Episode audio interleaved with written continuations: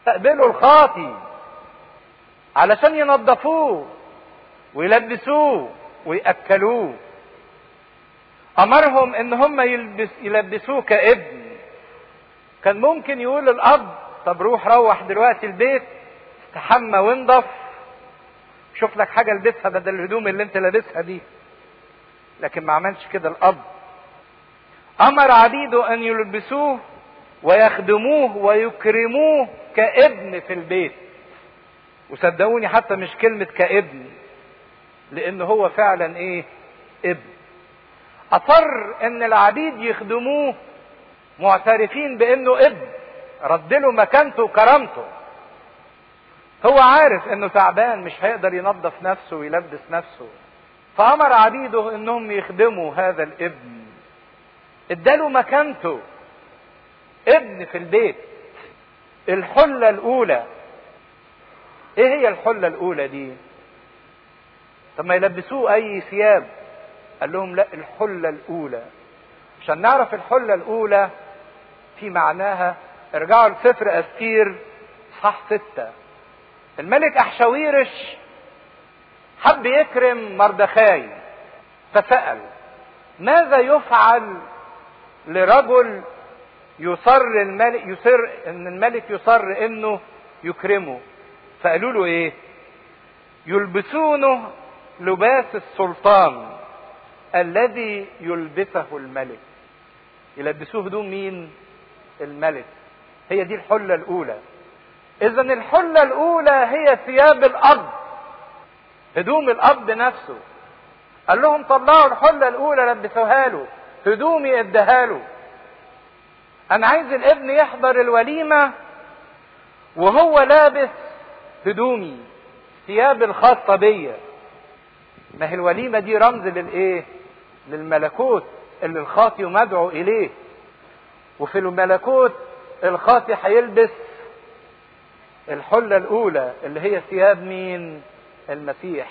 وده اللي بيترنم بيه اشعيا في صح 61 ويقول ألبسني ثياب الخلاص كفاني برداء البر. فرحا أفرح بالرب لأنه ألبسني ثياب الخلاص كفاني برداء البر. ولما يجي الضيوف هيشوفوا الابن لابس الحلة الأولى ثياب الأب. سيدركوا إلى أي مدى رحب الأب بعودة الابن ولأي مدى إن الابن صارت له كل حقوق البنوية وإكرام البنوية. الحلة الأولى دي هي بر المسيح. هي ثياب المسيح. عشان كده لما بنيجي للمسيح في المعمودية يقول أنتم الذين اعتمدتم ها قد لبستم المسيح. هي دي الحلة الأولى. عشان كده يقول لهم اخرجوا. اخرجوا يعني حاجة مستخبية وإيه؟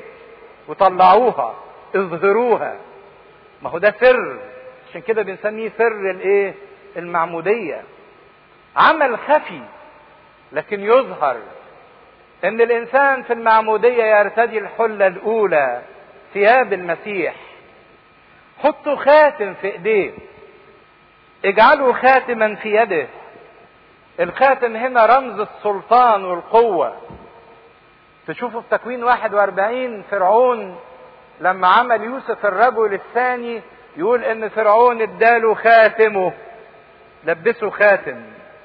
دليل إنه ليه كل السلطان ثبته في المكان بتاعه. فحطوا الخاتم في إيدين الابن دليل على إن الابن خد مكانته. استعاد كل سلطاته. سر التثبيت.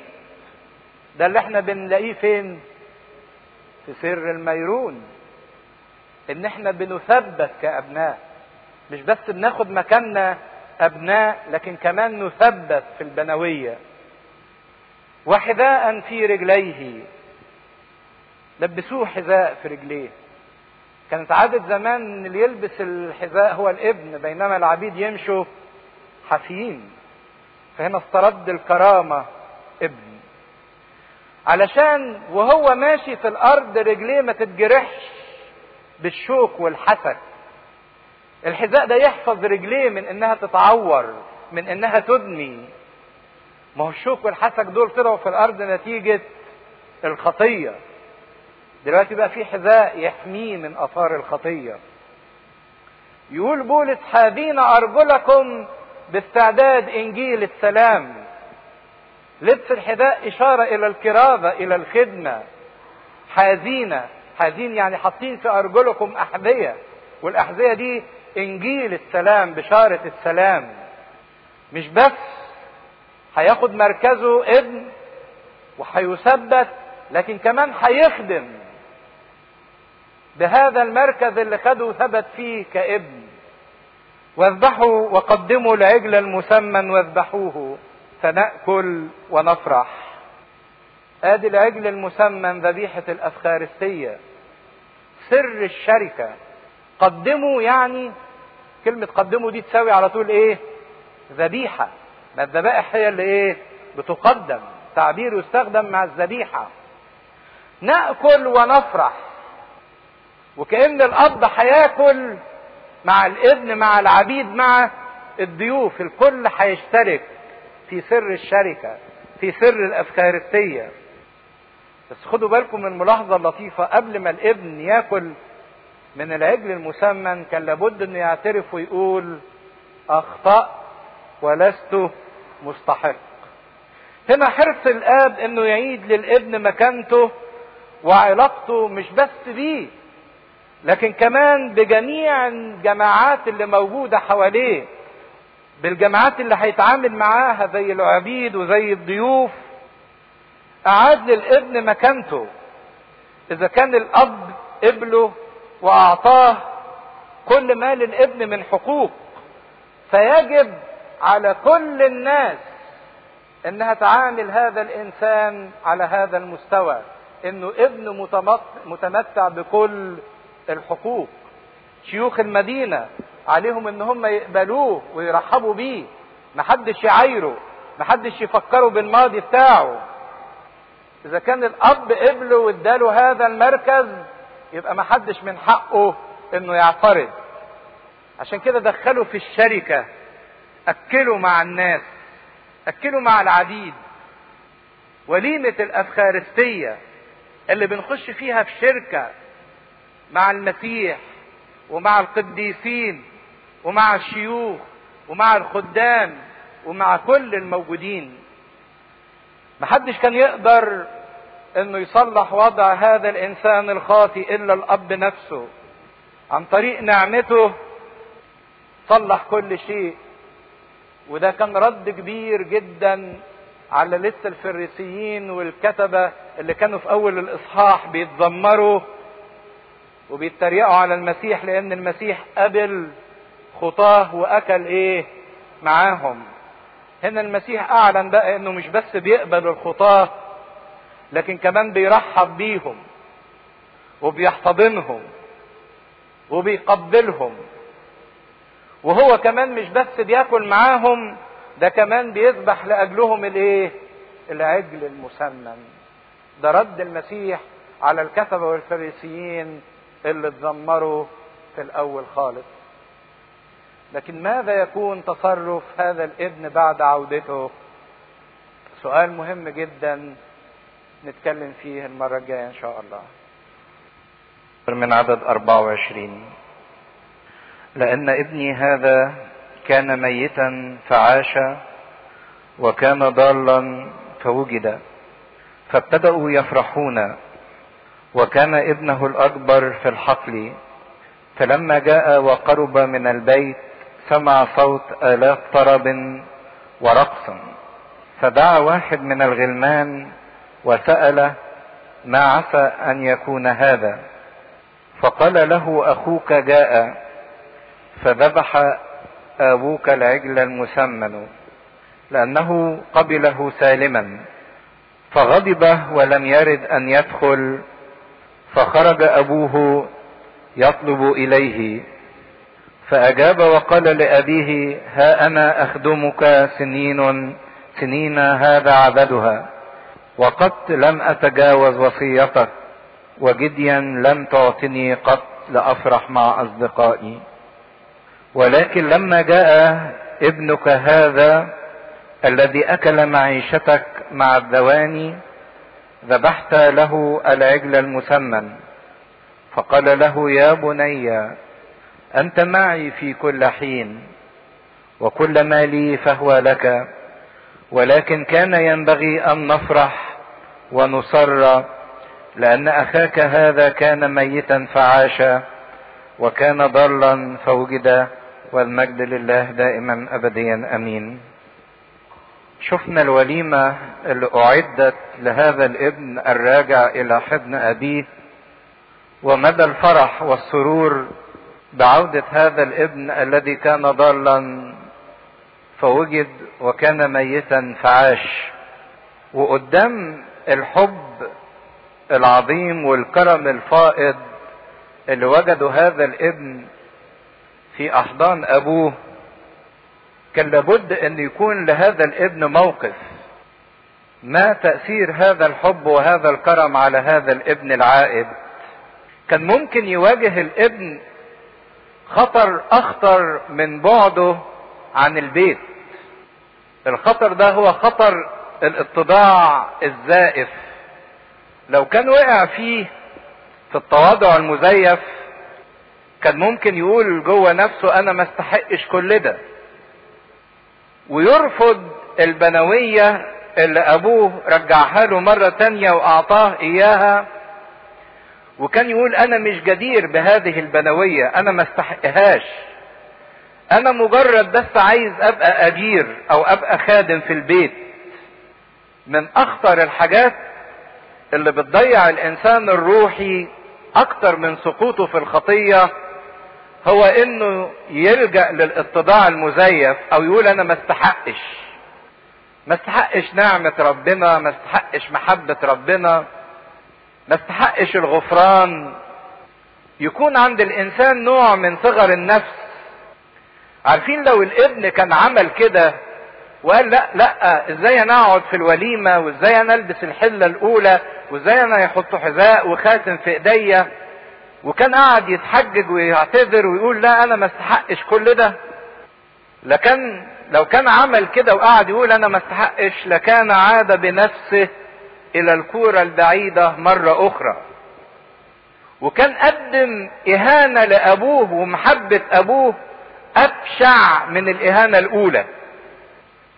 خدوا بالكم إن لما ربنا يجي يديني حب أو يديني رحمة ويديني غفران وأنا أتشكك وأقول أنا ما استحقش دي إهانة لله أكتر من الإهانة اللي أنا وجهتها له يوم ما غلطت كأني بهين هذا الحب وبهين هذا الكرم.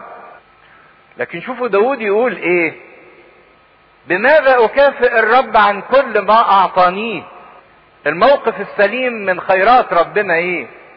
هو أن أنا اقبل هذا الخير كأس الخلاص اخد وباسم الرب أدعو. المسيح بيقدم لي غفران مش التواضع انك تقول أنا ما استحقش الغفران ده. وما تقبلوش. لكن التواضع هو إنك تقبله وإنك تشكره وإنك تفرح بعطيته. كان في خطر يحيط بهذا الابن بعد عودته هو خطر إحساسه بعدم الاستحقاق أو بصغر النفس. لكن بنشوف الابن هنا بيقبل كل اللي قدم ليه. من مصالحة ومن بنوية ومن وليمة. بيقبل كل ده في اتضاع حقيقي. الاتضاع الحقيقي هو يعرف كويس إنه في ذاته لا يستحق أي شيء على الإطلاق. ولكن في نعمة أبوه وفي محبة أبوه بيقبل كل ما ينعم به عليه أبوه. لأن ده من فضل محبته ومن فضل كرمه ومن فيض غناه. فكان أول موقف للابن الضال أمام هذا الحب العظيم إنه قبل هذا الحب وإنه فرح بيه واتمتع بيه. ياما ربنا بيقدم لنا حب وغفران لكن للأسف إحنا مش متمتعين بيه. مش قادرين نحس إن المسيح بيحبنا ولا إن المسيح غفر لنا. بنيجي ونعترف ونطلع وضمايرنا مثقلة. بالخطايا هي هياها. لأن إحنا عندنا نوع من الاتضاع مزيف. أنا ما استحقش. ربنا معقول يديني بتشك في عظم غناه وفي عظم محبته وفي عظم غفرانه. لكن الإبن الضال طلع من هذا الفخ وقبل واتمتع بكل اللي قدمه له أبوه. في يوم المصالحة العجيب اللي فيه أعلن هذا الحب ذلك الأب لابنه. وفي هذه الوليمة العجيبة خدوا بالكم إن الابن مش هيفضل قاعد بقية عمره كلها على الوليمة. ده خلاص فرح بالوليمة وقبل الوليمة. لكن بعد كده عليه إيه؟ إنه يقوم ويخدم في بيت أبوه يعيش في بيت أبوه. مش هيفضل طول بقية حياته اللي قاعدها في بيت أبوه قاعد على الوليمة. ده عليه دور بقى. هيحس إن أبوه قبله وغفر له حبه وأعطاه. إذا علي دور أعمله تجاه هذا الحب المقدم. إن أنا هقوم وأعيش في البيت كابن مطيع كابن يخدم عن حب. تخيلوا الابن الصغير ده بعد شوية كده لما يطلع الحقل بتاع أبوه ولا يروح المزارع بتاعت أبوه أو يرعى غنم أبوه هيشتغل إزاي مع أبوه؟ هيشتغل غصب عنه ولا هيشتغل بفرح؟ أكيد إنه هيشتغل بفرح لأن الفرح ده بيعبر من خلاله في خدمة أبوه عن اعترافه بمحبة أبوه ليه وبهذا الجميل العظيم الرائع. هيخدم بقلب مسرور وباجتهاد ومش هيكون دفعه لطاعة أوامر أبوه وخدمة أبوه الخوف من العقاب أو طمع في مكافأة. لأ ده هو بقى بيتمتع بحب أبوه فبيعبر عن هذا الحب بهذه الخدمة. عشان كده هيعمل أكتر من مجرد ما يطلب منه. هيعمل أكتر من الواجب. هيعمل أكتر من ما يكلف بيه لأنه بيحس في عمله اللي بيعمله دلوقتي إن ده تعبير عن الحب وعن الشكر تجاه هذا الأب المحب الكريم. الطاعة والخدمة مش هتبقى نتيجة خوف من عقاب ولا طمع في مكافأة لأن العقاب والمكافأة ملهمش مكان في قلب الابن. اللي موجود في قلب الابن دلوقتي المصالحة والشركة والحب اللي بينه وبين أبوه. خدوا بالكم الحتة دي إن اللي فعلا أدرك محبة المسيح ليه وحس بغفران المسيح ليه هيطوع الوصية. وهيخدم وهيجاهد وهيمارس الممارسات الروحية مش عن اضطرار مش لأنه خايف من كرباج هيتعاقب بيه ولا طمع في مكافأة عايز ياخدها لكن كل طاعته وجهاده نتيجة إحساسه بهذا الحب وتعبير شكر عن هذا الحب.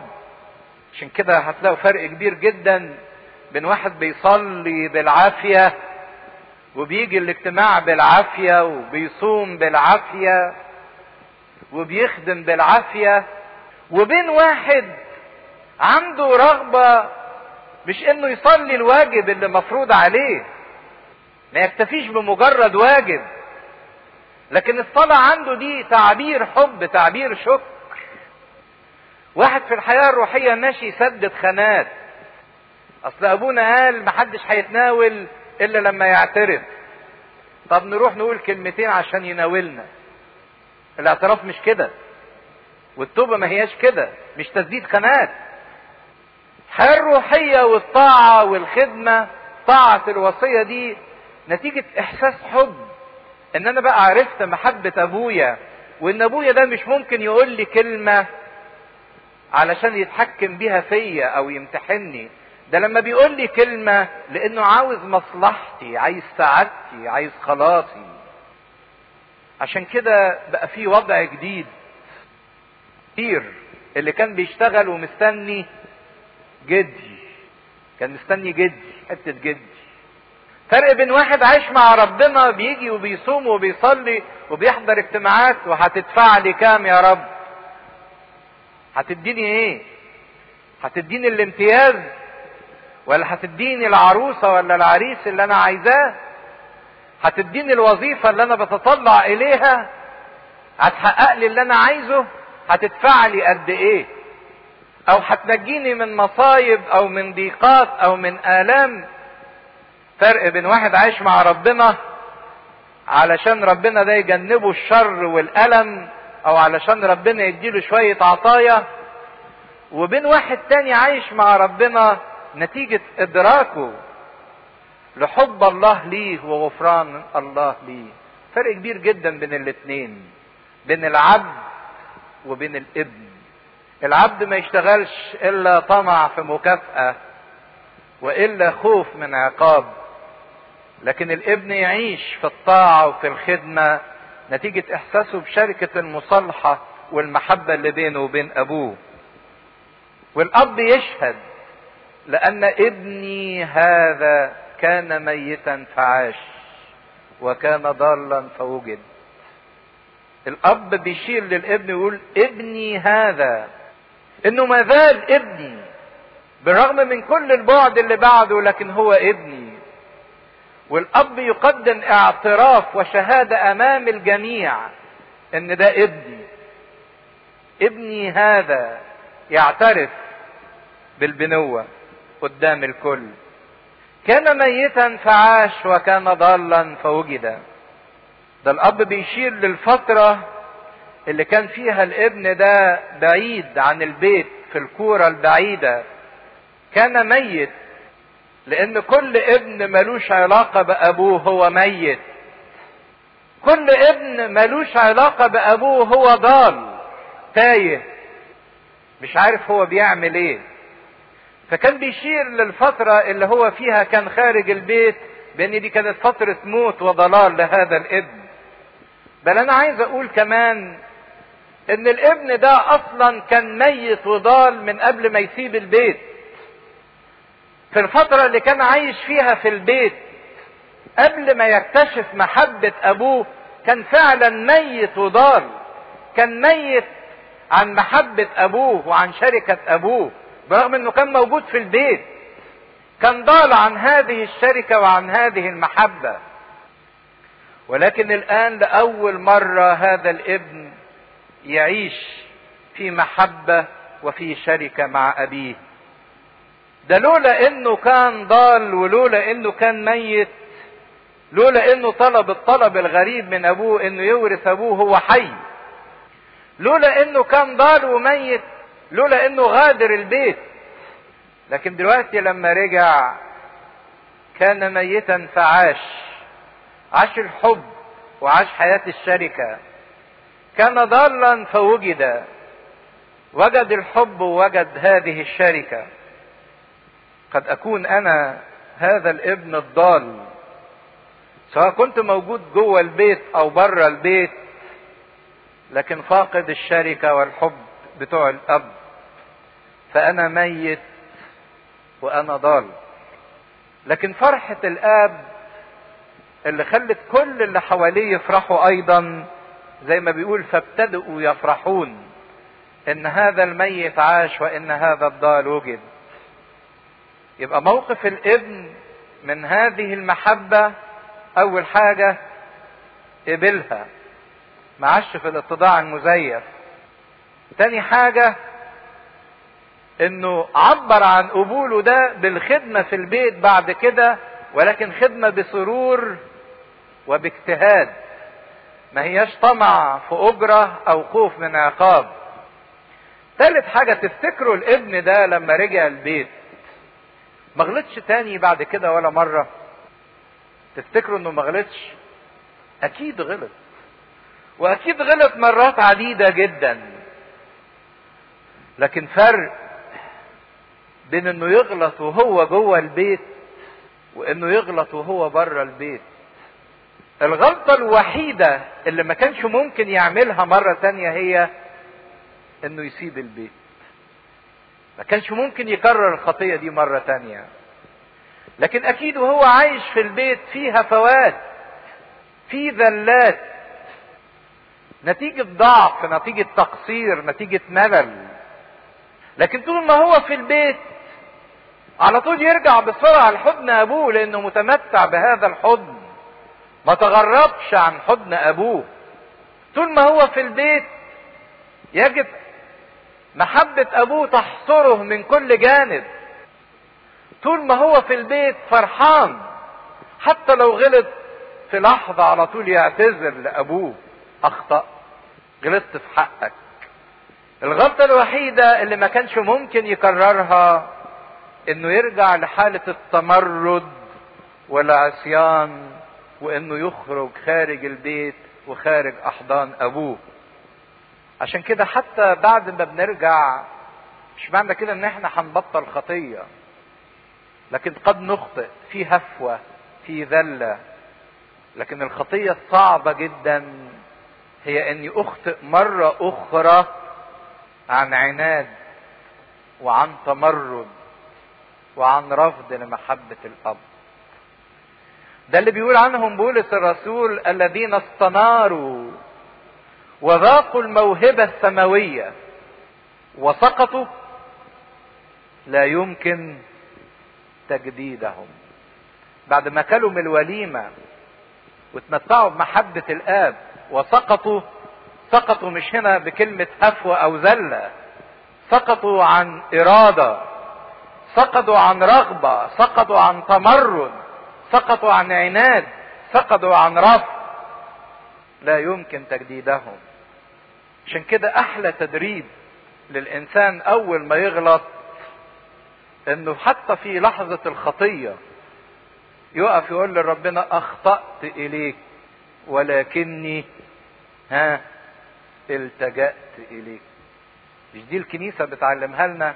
كل يوم في صلاة النوم أخطأت إليك ولكني التجأت إليك. هروح لمين غيرك؟ ماليش حد غيرك. حتى لو غلطت يا رب لكن أنا بعتذر لك. ماليش حد غيرك. أهرب منك إليك لكن مش ممكن أبعد عنك. فرق كبير بين قايين لما أخطأ وقال لربنا أنا ههرب منك من حضرتك. مش عايز أوجد في حضرتك مش عايز أرجع لك تاني. عشان كده قايين ما كانش ليه تجديد. لأن العناد والتمرد هو التجديف على الروح القدس هو رفض عمل الله في حياة الإنسان. حد الآن الموقف في كل القصة اللي قالها السيد المسيح. بيورينا إن الآب هو اللي دفع ثمن المصالحة. هو اللي تحمل آلام المحبة المرفوضة. وإن تحت المعاناة بدأ الابن يفكر في الرجوع رجع لنفسه. لكن في الأول كان يأمل إنه يخلص نفسه بنفسه. قعد يخطط أعمل إيه عشان أخلص من المعاناة ومن الموقف. لكن وجد إن مفيش بد من العودة. لازم أرجع لأبويا. صحيح رجع وما كانش في فكره فكر المصالحة كان كل اللي في فكره فكر المنفعة إن أنا أسد احتياجاتي. ورجع وقال لابوه يا أبي اخطأت وكلما تقال كلمة يا أبي وكلمة اخطأت الاتنين دول يتجمعوا مع بعض في الصليب. الأب أظهر محبة غير متوقعة باتضاعه وإخلاقه لنفسه. والابن تخلص من اعتماده على ذاته إن لقى نفسه في حضن أبوه ما طلبش أي شروط للعلاقة بينه وبين أبوه لكن سلم نفسه لهذا الحضن. اعترف بعدم استحقاقه فقدم له الآب المصالحة والبنوية كعطية. وقبل الابن كل اللي قدمه له الآب في تواضع حقيقي وليس في تواضع مزيف وتحمل مسؤولياته بعد كده في البيت بقلب جديد وبفكر جديد وبحياة جديدة لأنه بقى يعرف محبة أبيه ويقبلها بفرح وأيضا يعبر عن محبته لأبوه بفرح فيخدم أبوه ويطوعه مش عن اضطرار لكن برغبة وباجتهاد يعيش بعد كده في البيت. كان مفروض إن المثل ينتهي عند هذا الحد. صورة البهجة والفرحة بعودة هذا الابن الضال. لكن المسيح يكمل القصة بلحن حزين بدل اللحن المفرح. ويقول وكان ابنه الأكبر في الحقل. فلما جاء وقرب وقرب من البيت سمع صوت آلات طرب ورقص الابن الكبير ده مشكلة تانية خالص غير الابن الصغير. لو خدتوا دقيقة كده تقروا من عدد 25 للآخر شوفوا أسلوب حديث الابن الأكبر. في لوقا 15 من عدد 25 للآخر. إيه الحاجة المميزة لحديث الابن الأكبر ده؟ في حاجة كده كلمة بيرددها كل شوية. بالظبط. كل الحديث منصب على الأنا. أنا أخدمك أنا لن أتجاوز. أصدقائي. الحديث كله منصب على الأنا. خدوا بالكم إن نفس خطية الابن الأصغر كانت هي الإيه؟ الذات. اعطني القسم الذي يصيبني. بتاعي. خطية الابن الأكبر برضك هي الأنا الذات. الذات اللي كل واحد فينا بيحاول يحققها بعيد عن الأب بعيد عن ربنا. الابن الأكبر ده كان عارف القصة كلها من أولها لآخرها. عارف إن أخوه جه وقال لأبوه اديني نصيبي وإن الأب قسم المعيشة و... وإن الابن الأصغر جمع كل حاجاته وسافر وبدر كل اللي معاه. برغم إنه متابع القصة لأنه موجود في البيت لكن ما عملش أي دور كوسيط للصلح ما بين الابن الأصغر وما بين أبوه. تعرفين في الشرق أو في الريف بالذات لما أي اتنين يتخانقوا مع بعض ما يقدروش يتصالحوا مباشرة. ليه؟ لأن لو هم اتصالحوا مباشرة أو واحد راح صالح التاني على طول يحس إن ده انتقاص من كرامة بتاعته. لكن عشان يتصالحوا محتاجين لواحد يجي يقعد مع ده شوية ويقعد مع ده شوية وبعدين يقابلهم هما الاتنين مع بعض. هم عايزين يتصالحوا بعد ما اتخانقوا. لكن محتاجين لوسيط يتدخل بينهم. لأن كل واحد يرفض إن كرامته تضيع أو إن هو يظهر في موقف ضعف انه رايح يصالح التاني. عملية المصالحة دي بتتم بوسيط والوسيط ده لازم يكون على اتصال وثيق بالطرفين ثم يقدر إن هو يقابل الاتنين بعضيهم ببعض. الابن الكبير كان مفروض هو يكون ده دوره دور الوسيط إنه يصالح الابن بالأب والأب بالابن. ولكن ملاحظ إن هذا الابن لم يتحرك بعمل أي شيء وكأن الأمر لا يعنيه. أمر ما يهمهوش. بل أكتر من كده وكأن الأمر يسره. إن الابن الصغير يمشي ويفضل هو في البيت إيه؟ لوحده. دي رغبته. الابن الأكبر ده بيورينا علاقة مشوهة ما بينه وبين أخوه وأيضا هتظهر إن العلاقة مشوهة بينه وبين أبوه كمان. عايش مع أبوه مش كابن ولكن كخدام كأجير. ما كانش بيحب أخوه وربما ده يكون أحد الأسباب اللي خلى الابن الأصغر إنه يسيب البيت لأنه كان ينفر من معاملة أخوه. أنتوا عارفين في الشرق الأخ الكبير بيبقى له وضع مميز خصوصا في القرى إن هو بينال احترام أكتر وطاعة أكبر من اللي حواليه ولو الأب توفى مين اللي بيقوم بالمسؤولية؟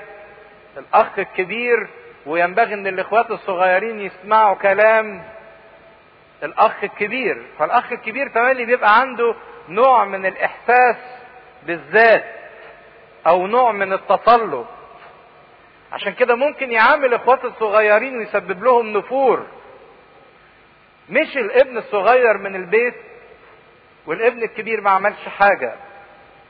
كان ممكن يحاول المصالحة يروح يتشفع عند الأب ويقول له معلش كلمه كلمة كده يمكن يقعد.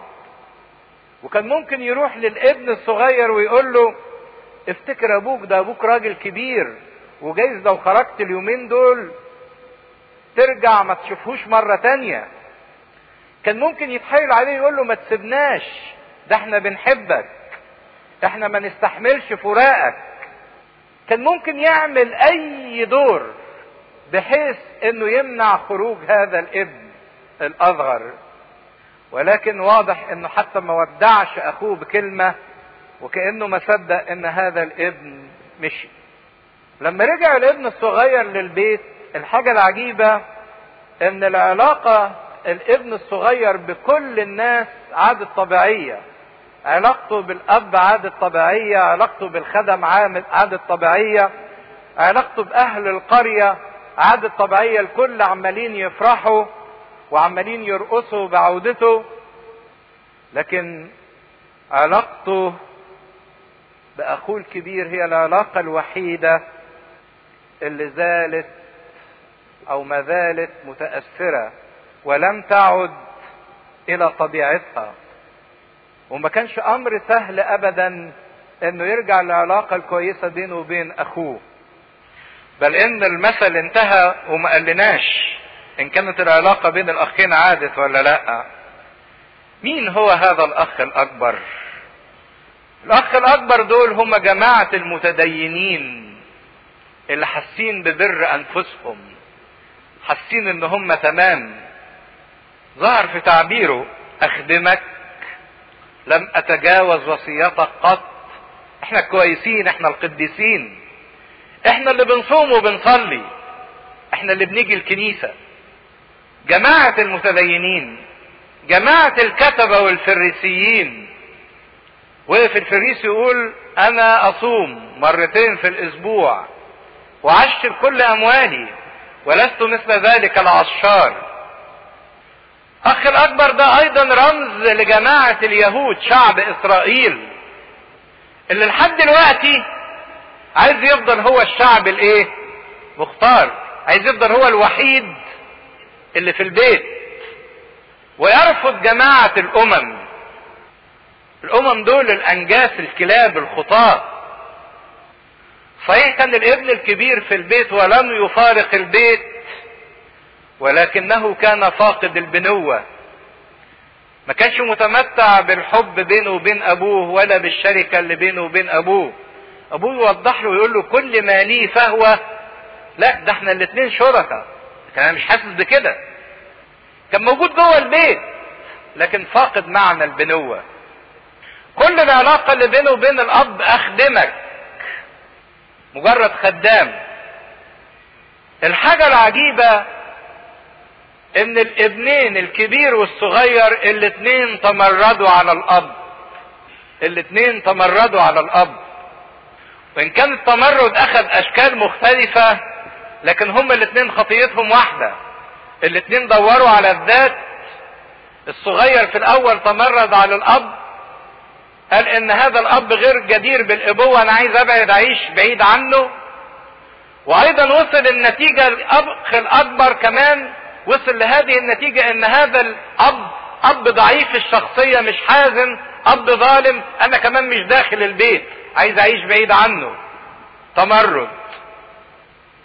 الابن الصغير في البداية طالب بحقوقه والابن الكبير دلوقتي في النهاية أيضا بيطالب بحقوقه. حاجة العجيبة إن الاتنين خسروها. الصغير خد حقوقه إيه؟ وضيعها والابن الكبير تذمر والمثل انتهى من غير ما يقول لنا إن الابن الكبير دخل البيت. الاتنين خسروها. الابن الكبير اللي كان فاكر إن هو جوه البيت أيضا مصاب بالتمرد زي الابن اللي كان بره البيت. عشان كده مهم جدا الإنسان يراجع علاقته بربنا. خصوصا إحنا اللي جوه الكنيسة. قد نكون جوه الكنيسة لكننا في حالة تمرد على الله. مفيش شكر مفيش حب مفيش شركة. رجع لقى فرح ورقص وطبل. وكان من المنتظر إن الواحد لما بيشوف هيصة وفرح شيء طبيعي ان بيشترك على طول في الإيه؟ في الفرح. لكن هو ما اشتركش. ما قدرش يفرح ويبتهج زي ما الكل فرحان ومبتهج. يقول في عدد 26 فدعا واحد من الغلمان وسأله ما عسى أن يكون هذا؟ ده بيسأل عن حاجة جوه بيته وكأنه هو غريب فعلا عن البيت. ده واحد من الغلمان اللي هم العيال الصغيرين. العيال الصغيرين دول اللي كان الابن الصغير وهو راجع خايف من إيه؟ من سخريتهم واستهزائهم بيه. دلوقتي الغلمان الصغيرين دول كمان هم فرحانين بمين؟ بالابن الصغير. فقال له أخوك جاء فذبح أبوك العجل المسمن. أخوك رجع فأبوك ذبح العجل المسمن. لأنه قبله سالما. قبله سالما يعني رده مرة تانية وقبله من غير ما يديله أي عقاب. من غير ما يأدبه. لأنه رجع عايش. سليم. ده في حاجة ملفتة للنظر. الحاجة الوحيدة اللي علق عليها الغل... الغلام إيه؟ من كل الوليمة اللي اتعملت ما علقش على الحلة الأولى ولا على الخاتم ولا على الحذاء لكن علق على العجل المسمن وكأن ده كان انتظار واشتهاء القرية كلها إنها تأكل من هذا العجل المسمن فغضب ولم يرد أن يدخل. فخرج أبوه يطلب إليه. غضب لم يرد أن يدخل. خدوا بالكم إن الأب ما كان كان ما زال يملك السلطان في البيت. لكن كل ما في البيت هو شرعا ملك المين. للابن الكبير. لأن كل هذه الميراث سيؤول إلى الابن الكبير. لكن لم يرد أن يدخل ضحى بكل هذا الميراث. ما هو ده بينطبق على طول على مين؟ على شعب اليهود على شعب إسرائيل. لما المسيح جه وقبل الناس كلها سالمين وغفر لهم شعب إسرائيل مرضيش يخش ولحد دلوقتي مش عايز يخش. لما الله قبل الأمم هم رفضوا إن هم يخشوا لأن كان عندهم إحساس إن كل حاجة ليهم بتاعتهم إن ربنا ده ملكهم ومحدش ليه حاجة غيرهم عند ربنا. هم الشعب المختار. وده الغيظ اللي أظهره لوقا في أول الإصحاح الكتبة والفريسين اغتاظوا جدا.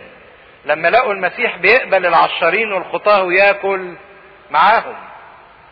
ما كانوش ينتظروا ابدا إن أي حد غيرهم يكون ليه نصيب في ربنا سواهم.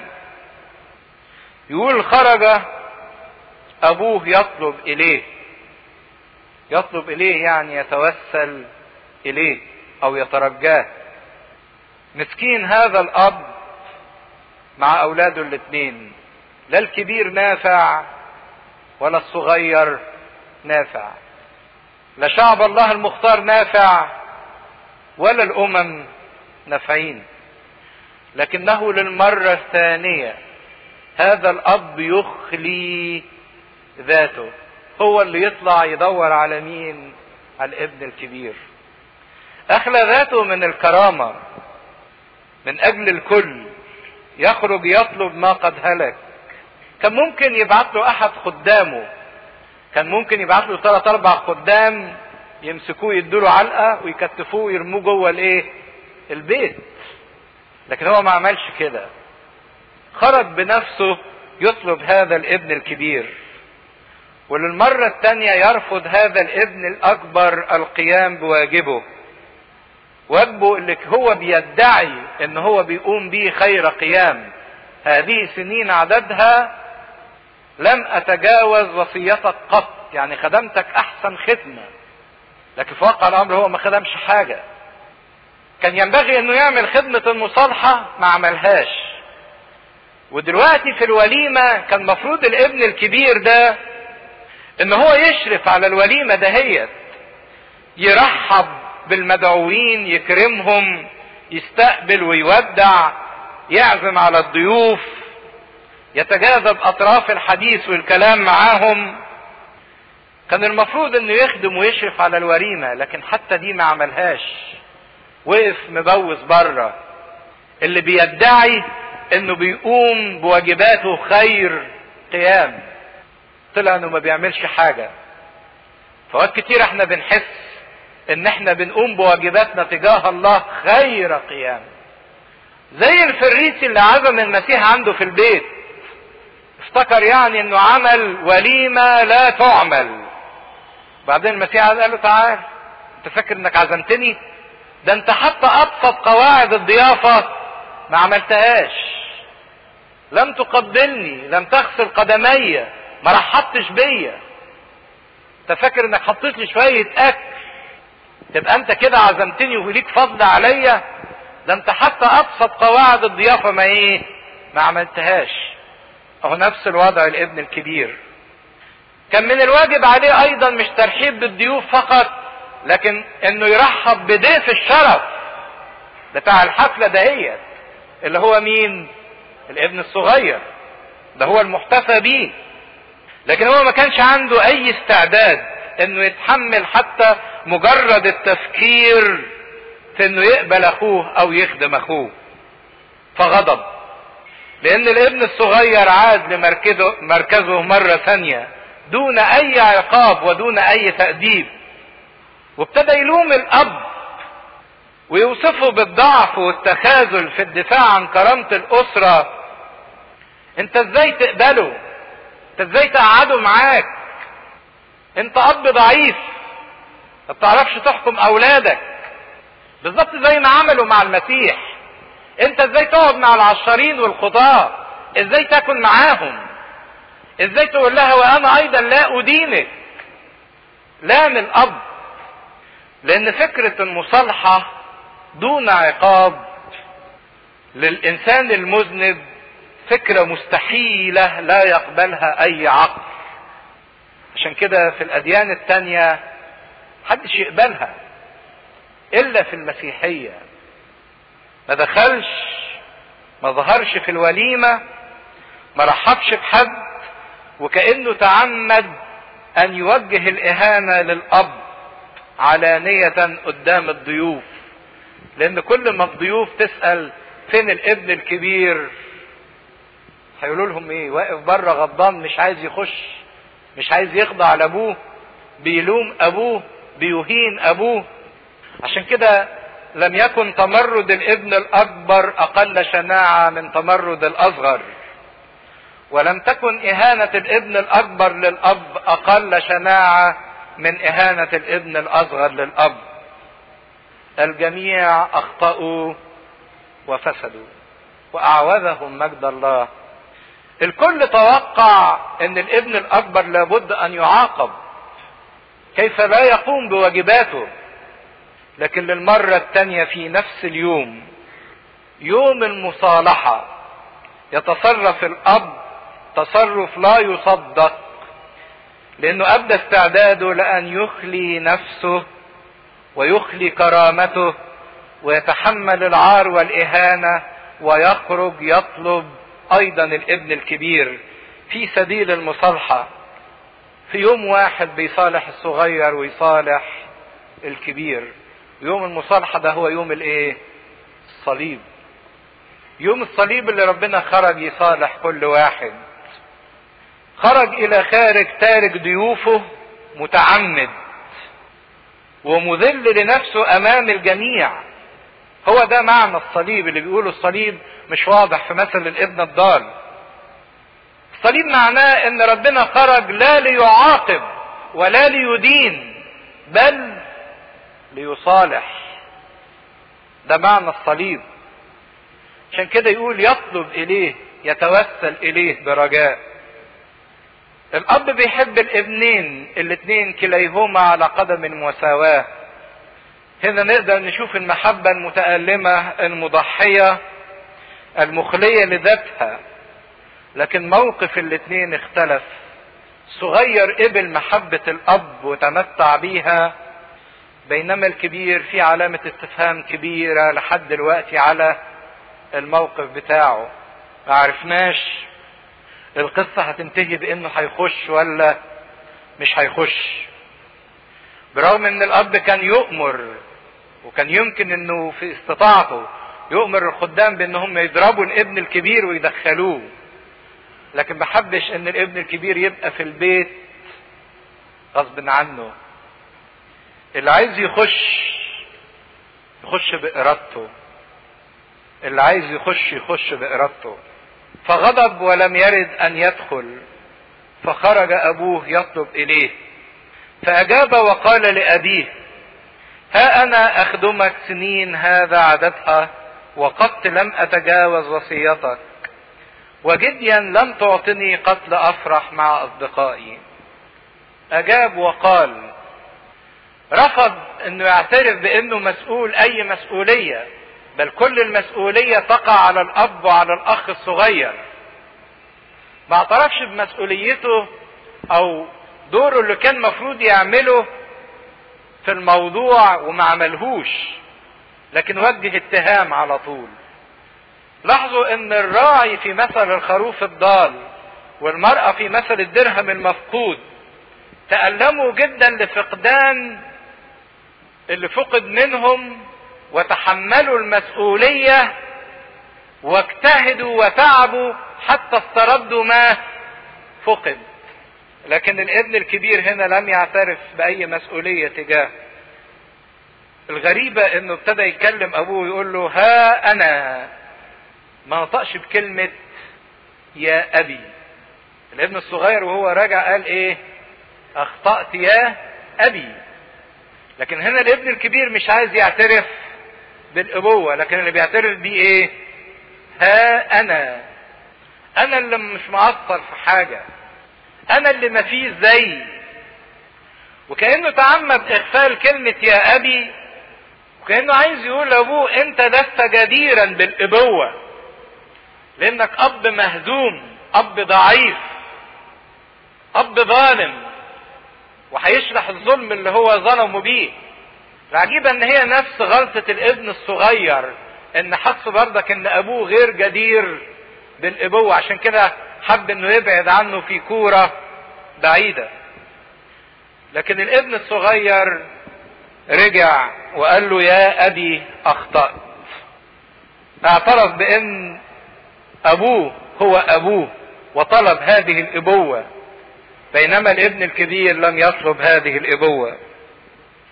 ما زال العبارة اللي نطقها دي تحوي على أسرار كثيرة جدا. أسرار الإنسان اللي حاسس ببره الذاتي. والمسيح بيكشفها لنا واحدة واحدة. ده اللي هنكمله المرة الجاية إن شاء الله. شفنا حديث الأخ الأكبر مع أبوه. وإزاي إن الأب خرج يطلب إليه أو يسعى نحو مصالحته ونحو إدخاله للبيت مرة أخرى. بينما الأخ الأكبر في أسلوب كلامه بيقول فأجاب وقال لأبيه أنا أخدمك. مرضيش ينطق بكلمة يا أبي. وكأنه تعمد إغفال هذه الكلمة وكأنه عايز يقول له أنت لست جديرا إن أنت تكون أبوي أبويا. نفس غلطة الأخ الأصغر اللي حس إنه رافض تلك الأبوة. لكن الأخ الأصغر لما رجع كان أول كلمة قالها أخطأت يا أبتاه. اعترف باحتياجه لهذه الأبوة. قال له ها أنا أخدمك سنين هذا عددها. سنين هذا عددها يعني سنين كتيرة. بقالي فترة كبيرة جدا بخدمك. أو ساعات الإنسان يقول لربنا بقالي فترة كبيرة جدا بعبدك. بصوم لك بصلي لك بحضر الاجتماعات بمارس طقوس. ها أنا أخدمك أو ها أنا أعبدك. لكن تعالوا شوفوا نوع الخدمة اللي كان هذا الابن بيخدمها لأبوه. كان بيعمل إيه لابوه؟ هو كان راجع منين؟ من الحقل من الغيط من الشغل في الأرض. وكأن اهتمام هذا الأخ الأكبر منصب كله ومركز على أعمال الأرض أو على الأعمال المرتبطة بالأرض أو على الأعمال المرتبطة بالجسد. كل تركيزه وكل خدمته زي ما هيكون كل عبادة إحنا بنقدمها لربنا هي عبادة جسدية شكلية وأيضا من أجل أمور جسدية. يعني ما بنصليش إلا لما عايزين أمور جسدية. ما بنبديش حماس روحي إلا من أجل أمور جسدية سواء احتياجات أو شفاء أو نجاح. أو ارتباط أو أي شيء من الأشياء. يعني مستوى الخدمة اللي بيننا وبين ربنا أو العبادة اللي إحنا بنقدمها لربنا كلها على مستوى الأرضيات أو على مستوى الغيط أو على مستوى الأكل. لكن خدمته كانت على مستوى الجسد فقط لكن ما كانش فيها أي نوع من الأعمال الروحية. وما كانش ليها أي مستوى على المستوى الروحي سنين هذا عددها قط بيخدم ربنا أو بيخدم أبوه لكن عمره ما حس بالشركة اللي بينه وبين أبوه عمره ما حس بربطة الحب اللي بيشرحها له أبوه بعد كده ويقول له ألست تعلم أن كل ما لي هو لك إن أنا وأنت إيه؟ واحد.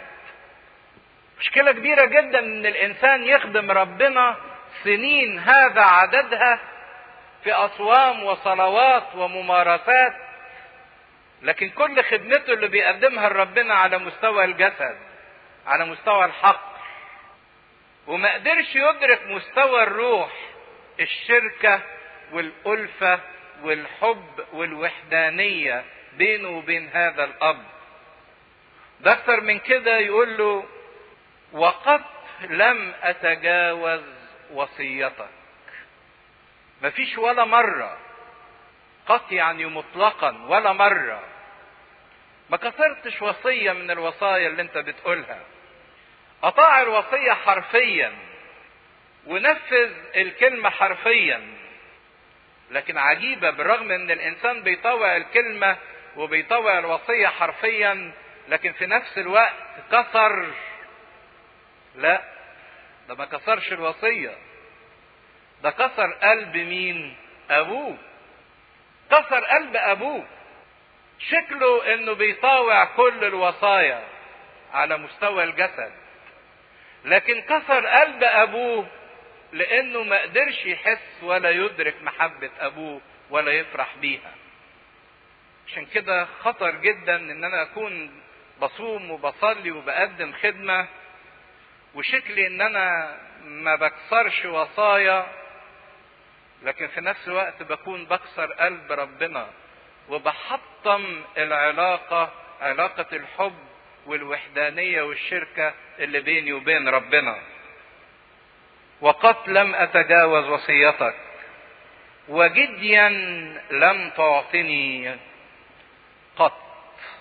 يعني أنا من جهة المطلوب مني ما قصرتش في حاجة مطلقا أما أنت ما كافئتنيش ولا بحاجة صغيرة مطلقا ما ادتنيش أي حاجة لم تعطني ما ساعات يجي الإنسان يقف ربنا كده ويقول له ما أنا صمت لك وصليت لك وخدمتك وحضرت اجتماعات واديت عشور وأنت عملت لي إيه؟ اديتني إيه؟ دفعت لي كام؟ وبعدين في الآخر يطلع ربنا غلطان إن ربنا ما ادلوش ولا حاجة. حتى الجدي الحاجة الصغيرة حاجة القليلة القيمة لم تعطني لأفرح. ما ادتنيش حاجة علشان أفرح بيها يا رب. ما خدتش حاجة. أخطر شيء إن العلاقة بين الإنسان وبين الله تتحول إلى علاقة نفعية. لأن العلاقة دي تؤدي إلى عبودية. عبودية. والله لا يريد عبيد ولكن يريد أبناء أحباء. لا أعود أسميكم عبيدا بل أبناء أحباء. كان هدفه الاخذ من أبوه. مش هدفه التمتع بحياة الشركة بينه وبين أبوه. هستفيد إيه؟ ما حطش فكرة إنه يكون شريك للأب. في وحدانية واحدة. لكن كل فكره الأب ده أب بخيل ظالم يستحق اللوم. بقى كل ده أنا بخدمه. ومفيش مرة كسرت كلمته. وما ادانيش حاجة صغيرة ده ادانيش حاجة واحدة بس حتى أفرح بيها. لأفرح مع أصدقائي. هو كان عايز الجدي ده يعمل بيه إيه؟ يفرح بيه مع أصدقائه. لكن صحصحوا الحاجة مهمة. كونه إنه يفرح مع أبوه ومع أخوه ده شيء غير وارد. كل اللي عايزه إنه يفرح مع صحابه. لكن ما فكرش في مرة يفرح مع أبوه أو يفرح مع أخوه الراجع. ما كانش عايز يفرح بأبوه وأخوه لكن عايز يفرح بأصحابه بأصدقائه. مسكين هذا الأخ الأكبر اللي فضل جوه البيت سنين هذا عددها وبالرغم إنه كان جوه البيت ما قدرش ولا مرة إنه يفرح. مش هي دي خيبتنا؟ ان إحنا موجودين جوه الكنيسة لكن مين فرحان؟ مين فرحان؟ بنقدم أصوام وصلوات وبنقدم خدمات لكن مين فرحان؟ مين اللي فرحان بعبادته؟ بالرغم إن ربنا كان بيحرص باستمرار حتى في العهد القديم إن العبادة تقدم بفرح والمزمور كده يقول لنا اعبدوا الرب بالفرح ادخلوا أبوابه بالإيه؟ بالتهليل. لكن مسكين الإنسان اللي عايش في الكنيسة وهو مش قادر يفرح. ومش قادر يفرح لأنه حاسس إنه ما خدش ما خدش حاجة. ولأنه مش قادر يتمتع بالشركة اللي بينه وبين الله وبينه وبين إخواته. المقياس اللي حطه هو إني ما خدتش وما خدتش حاجة حتى ولو حاجة صغيرة. ولكن لما جاء ابنك هذا ابنك هذا ما قدرش يقول لما جاء أخويا وكأنه بيتبرأ من أخوة هذا الأخ ابنك هذا اللي على شكلك واللي طالع زيك كأنه عايز يقول أنتوا الاثنين بيكلم الأب والابن الأخ الأخ الأصغر ان أنتوا الاثنين زي بعض ما تستحقوش. انت غير جدير ببنوتي ليك والأخ الصغير ده غير جدير باخوتي أنا أحسن منك ومنه. أنتوا الاثنين طلعتوا كلام فاضي. أنتوا الاثنين طلعتوا دوني.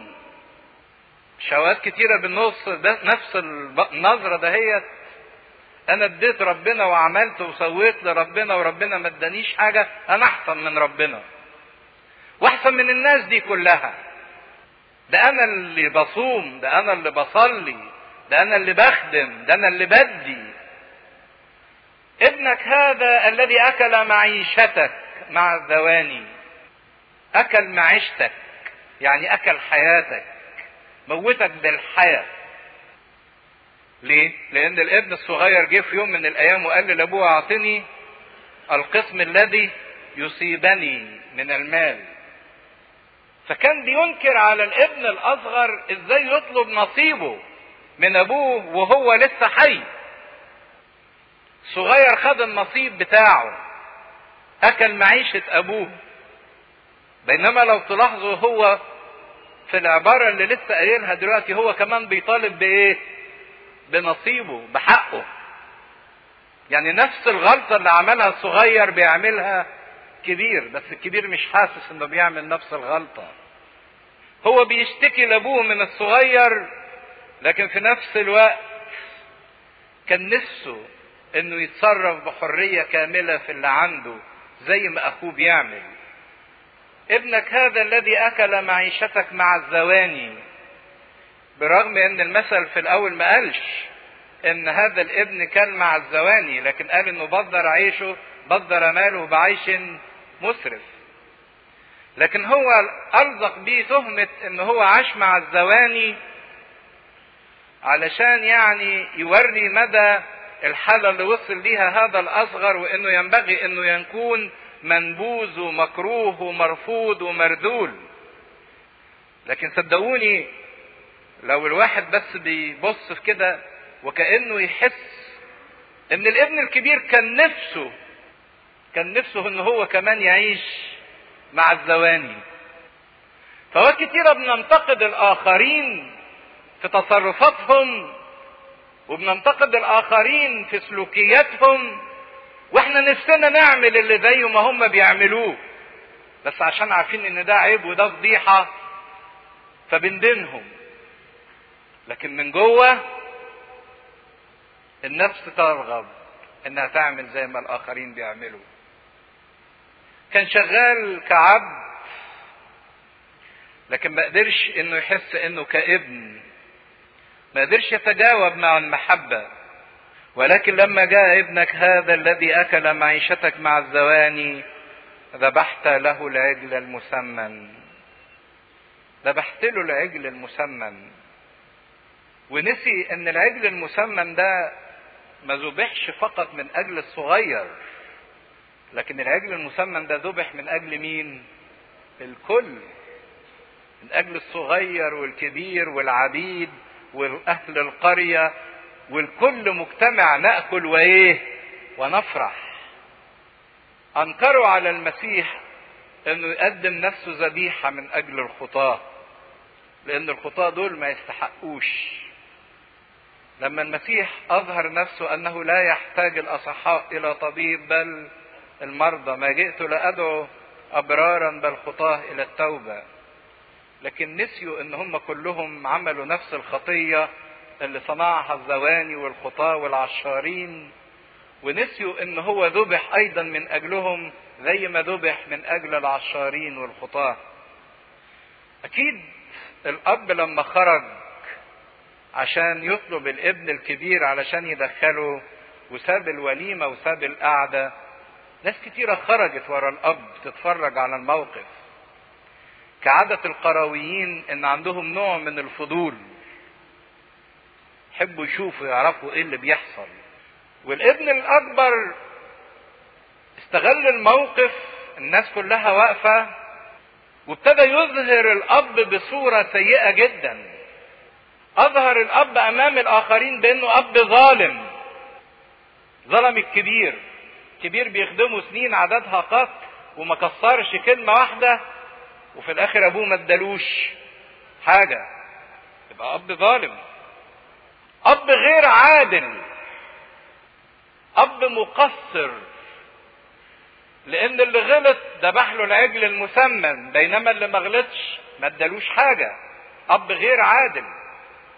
بل أب كمان غير حازم ضعيف الشخصية. كان لابد إنه يعاقب اللي غلط بدل ما يكافئه ويذبح له العجل المسمن ابن الكبير وهو بيتكلم جرح في أبوه كتير وكأنه شايف إنه ينبغي على الأب وعلى الابن الأصغر إن هما الاتنين يعتذروا له لأن هما الاتنين غلطوا في حقه. كان حاسس إن الأب غلط في حقه والصغير برضه غلط في حقه. أو الإنسان اللي حاسس إن كل الناس وكل الكون بيغلط في حقه. ساعات الإنسان من كتر تركيزه على الانا وعلى الذات حاسس إن كل الناس بتغلط في حقه. حتى ربنا كمان بيغلط في حقه. محدش مقدره محدش بيديله الاحترام اللازم. محدش بيحطه في القدام. محدش بيعظمه. مش عارفين قيمتي. لكن في واقع الأمر إذا كان ده إحساسه إن أبوه غلط في حقه وأخوه غلط في حقه لكن في واقع الأمر هو اللي كان غلطان في حق أبوه وفي حق أخوه. وهو اللي كان يحتاج إلى غفران أبوه وغفران أخوه. فوقت كتيرة ببقى أنا اللي محتاج إن هم يسامحوني. لكن أنا شاعر إن اللي هم مفروض يعتذروا لي بينما في واقع الأمر أنا اللي مفروض أعتذر لهم. لما الإنسان بيركز على الأنا وعلى الذات ها أنا العبارة اللي ابتدى بيها. كانت عدم الرغبة في إنه يتصالح مع أخوه سبب مهم جدا. ادى في النهاية إلى قطع الشركة اللي بينه وبين أبوه واللي بينه وبين أخوه. لأنه ما قدرش يغفر. ما قدرش يصالح. فاتقطعت الشركة مش بس بينه وبين أخوه أيضا بينه وبين أبوه لأنه ظل خارج البيت. عشان كده السيد المسيح قال إن لم تغفروا للناس زلاتهم لا لا يغفر لكم أيضا أبوكم السماوي ذلاتكم. فرق كبير بين حالة الفرح اللي كانت عند الأب لأنه غفر لابنه وبين المرارة اللي كانت جوه نفس الأخ الأكبر لأنه ما قدرش يغفر لأخوه. الاب فرح لأنه غفر لكن الابن الكبير ظل في مرارة لأنه لم يغفر. والفرق بين الفرح والمرارة هو قدرتنا على الغفران. إذا كنت أنت إنسان فرح باستمرار فذلك لأنك بتغفر للآخرين. وإذا كنت أنت إنسان جواك مرارة من كل إنسان آخر فده مش لأن الناس وحشين ده لأنك ما بتغفرش للآخرين. ورا كل فرح غفران وورا كل مرارة عدم غفران. إذا رفضت إنك تغفر بتبقى ضيعت على نفسك فرصة مدهشة إنك تختبر الفرح الحقيقي.